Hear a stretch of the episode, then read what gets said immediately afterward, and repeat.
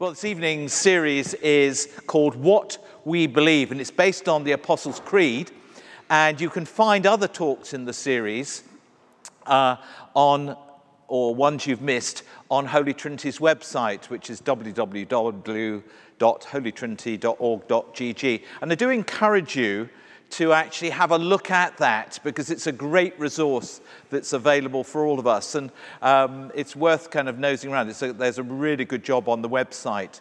But it does mean you can catch up on things, and maybe you haven't taken the notes you thought you should have done, and uh, you can then go back to have a look at it so, I want to give you a little bit of background to the Apostles' Creed, also known as the 12 Articles of Faith, and it expresses essential biblical doctrines that have been articulated, defended, embraced for nearly 2,000 years of church history. Many evangelical Christians throughout history have used the Apostles' Creed as a personal proclamation of their own faith. Further all, evangelical denom- denominations since probably the, the Protestant Reformation in the 1500s have affirmed the Apostles' Creed without reservation. They're apologetic in nature as a defense against heresy, declaring, amongst many things, the deity of Christ, which is my title for tonight's talk. I believe in Jesus Christ, his only Son, our Lord. A glorious and wonderful declaration. So, tonight, with this peach of a title to speak on in one hand, hold on to your hats with the other. Let's dive right in. In the very speaking of this declaration, there is a consequence, and that is it left many things unsaid, many, if not all of which, would have been understood by the listeners if, when it was originally written as they defended the gospel at this particular time. Because we are called to defend the gospel at all times. So, as again, as I pointed out dozens of times in the talks I've given 1 Peter uh, 3 15 and 16. But give reverent honor in your hearts to the anointed one. Treat him as the holy master of your lives. And if anyone asks you about the hope living within you, Always be ready to explain your faith with gentleness and respect. And down in white, which you probably can't quite read, but is a kind of a, another version of that final verse. Always be prepared to give an answer to everyone who asks you to give the reason for the hope that you have within your heart. So let's look at three points that this declaration points us towards. And they are, uh, they were said or assumed that evil exists God intervenes in this world and the Holy Spirit changes lives because Jesus is absolutely amazing. First, your worldview. The, your worldview has to allow for the supernatural. The scriptures drip with supernatural encounters. Now, I'm not thinking of, of uh, Stranger Things from Netflix, uh, which sometimes when we use the word supernatural, we have those, that imagery. But we're actually thinking of, of, of, a dynamic, powerful God who is intervening with the affairs of the world, particularly when we, as Christians, uh, pray and take the risk of actually stepping out and embarking on being involved in what God is doing on this planet. Because Jesus changed lives wherever he went. He changed them left, right, and center uh, through the, the Gospels. And even in the, the, uh, the letters, we have verses like this. And I used this last week in the morning. I pray that he would unveil within you the unlimited riches of his glory and favor until supernatural strength floods your inmost being with his divine might and explosive power. And that's from Ephesians 3 16. But without believing and trusting in the idea of a supernatural God, you will struggle with that declaration. You see, it all kind of goes back to the Genesis events when, um, when man was put out of, out of Eden. And uh, God, though, continued all through, you see it particularly in the Old Testament, his special relationship. And he said, though, you still need to be um, a people of blessing. But despite these covenantal promises that the Jewish people endeavored to carry out to some extent, they were actually involved in a chaotic world, a world ruled by chaotic forces. Evil exists. Unfortunately, there are five isms in the modern world there's relativism. You need to look them up in uh, Wikipedia, that unreliable source of all information. Uh, materialism, individualism, rationalism, and secularism. You perhaps heard of some of those. And they blinded and captured the minds of many Western men and women, such that the secularist rejects the thought process uh, that there could ever be a supernatural. Even theologians, we often think theologians are godly Christian men. Actually, theologians who are really are studying theology.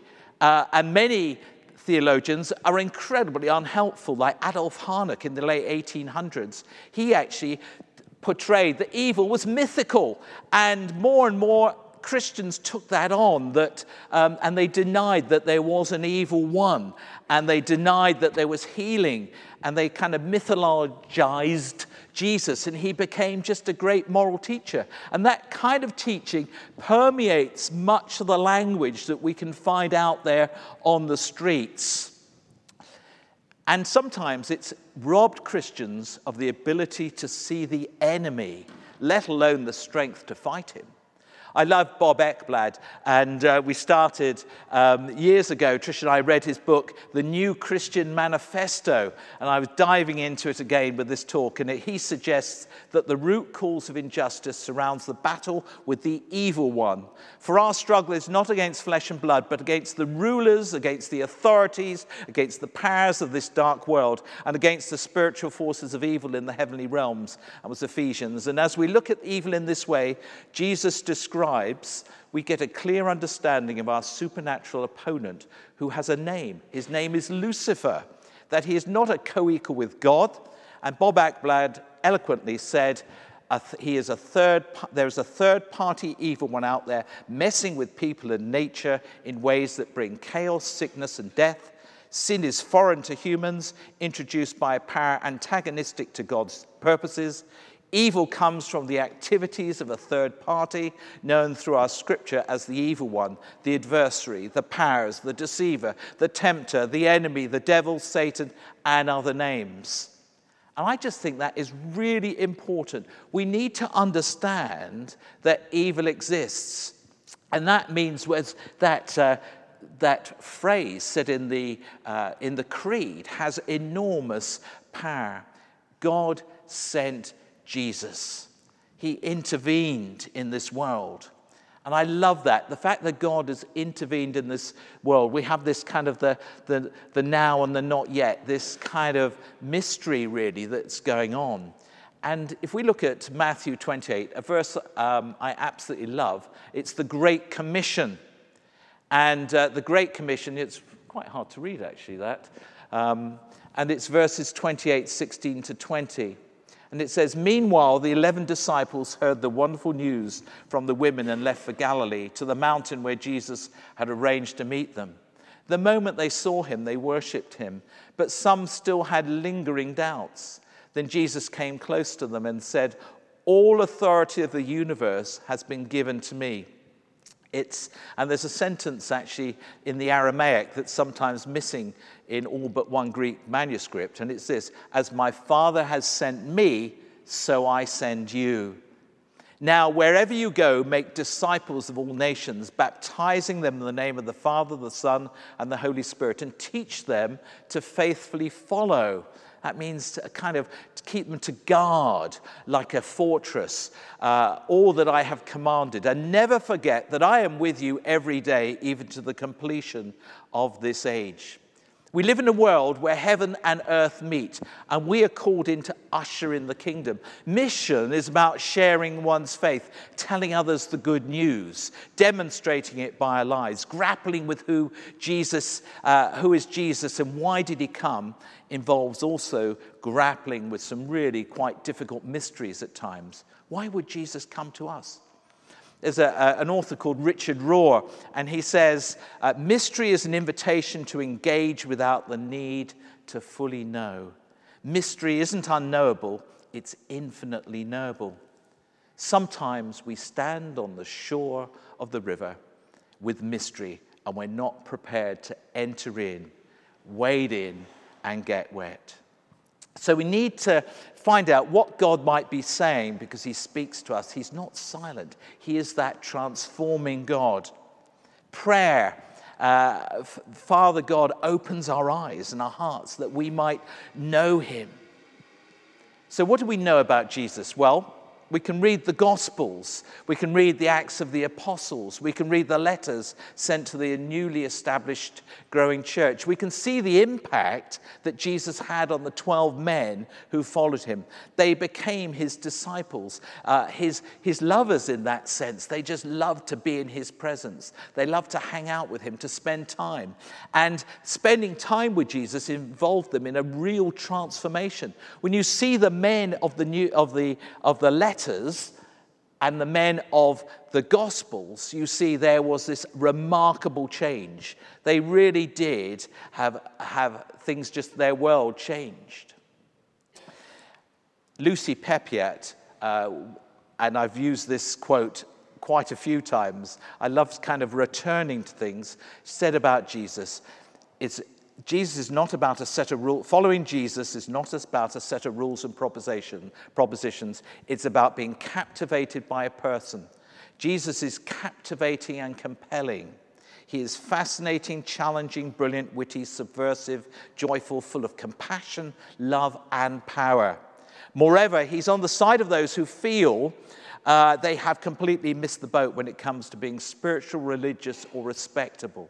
He's full of grace and compassion. And the only prerequisite to an effective life, uh, discipleship, is to know that we are spiritually poor and God has made us that we might be transformed.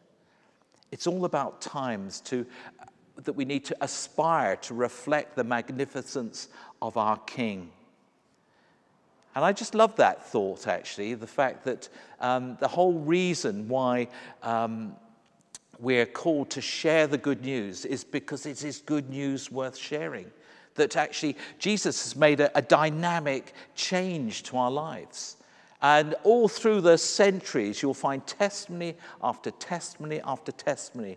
Testimonies, even in this body, in this, uh, this church family, of how they've encountered Jesus and it's changed their outlook and their life. And that's really why um, we're called upon to, to actually declare that Jesus is Lord. And that's a story worth telling. Sometimes we can actually maybe keep it a little bit to ourselves, and, and, but actually, we kind of have to be heroic, really, and take Jesus at his word and actually kind of in, take on that missional concept that we are called, commanded to share the good news. I really encourage actually some of you actually to think about, to ask God, what what could I be doing differently in the future? I'm quite surprised sometimes that actually that, that, we, that more of us aren't thinking, actually, where could I go and take the good news? Which country could I go to? God, what, how do you, could you call me somewhere where I can actually um, go, to, go and do something new with you? And actually, the whole concept of mission is something that we should be the, the in a, set, one of the most exciting things that we can do. It actually involves risk, it may well involve uh, loss, but actually, mission is about taking Jesus at his word. It, does, it is a command after all, but we can kind of be a little bit picky about what we choose. And I just think it's, it's worth us asking that question. If you've never asked it, then you might never get an answer. Jackie Pullinger says this in Chasing the Dragon. She went to Hong Kong, uh, the old Hong Kong that she went to, parts of it have been knocked down now. But she said this The desperately poor are not going to come to hear the good news, we have to go to them. That's true about actually the desperately rich, actually. Um, we actually have to take the good news to people. We actually have to declare that Jesus, or who Jesus is. Heidi Baker when said this, I love this bit. She said, To be a son or daughter of God also means you're royalty.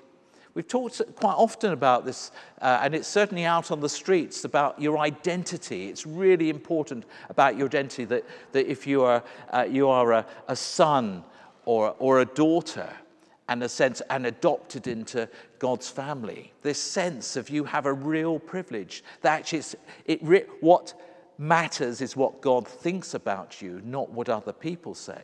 But when you actually have that position before God, then you also have great privileges. And the great privilege that we have is that we can pray about things, we can see God uh, t- take on.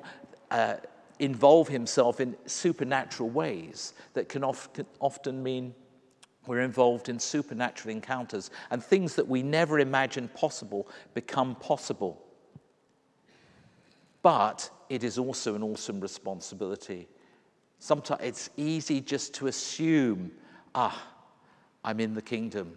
But actually, it doesn't work that way. Discipleship, as, we've, as we followed last year, we particularly looked at that principle. Discipleship is very much an outgoing concept, it's a lifelong life. You can't do discipleship half heartedly. Well, I don't really think you can, because it probably isn't involved, it isn't called discipleship. Discipleship involves wholeheartedness. And Jesus constantly does the impossible. I just love that thought that uh, he constantly does the impossible. Actually, I'm going to jump along actually.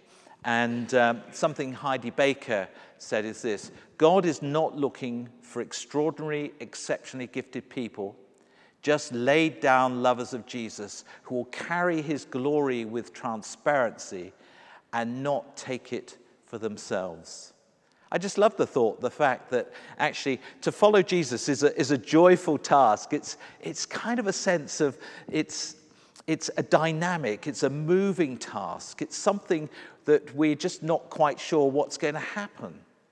But it is more than just ticking along and just kind of letting the world crowd us in. I think that we've sometimes, and I know this myself, that I, in fact, Trish and I were just talking about, it's, it's very easy to suddenly think, oh, golly, we've, we're not really seeking uh, what God might be doing uh, out there. How can we be involved in that? And you can lose that supernatural edge, and it becomes ordinary, actually. I think it's very easy for the Christian faith to become very ordinary but sometimes when you actually seek God and listen to Him, then it can take on the extraordinary to find out what God might be saying and speaking to you.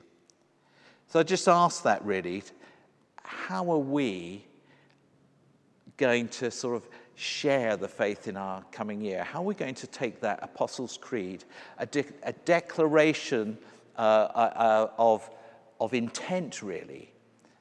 How are we going to use it? In John 6, um, Jesus said, The Holy Spirit is the one who gives life. That which is of the natural realm is of no health.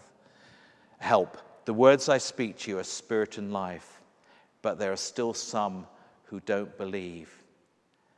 And I kind of encourage you how can we train ourselves? How can we prepare ourselves to always be prepared to give an account of the hope uh, of um, the hope that we have within us.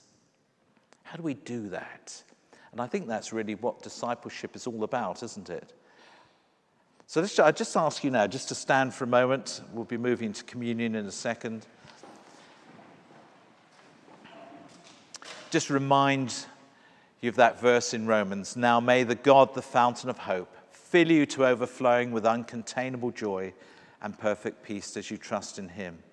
And may the power of the Holy Spirit continually surround your life with His superabundance until you radiate with hope.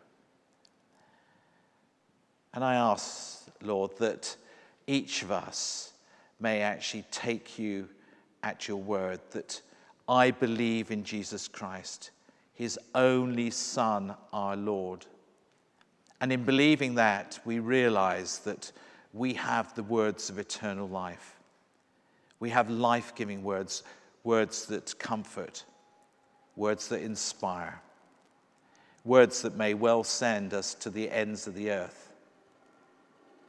And I just thank you, though, that they give us a surety about the journey ahead of us because we're doing that journey with you.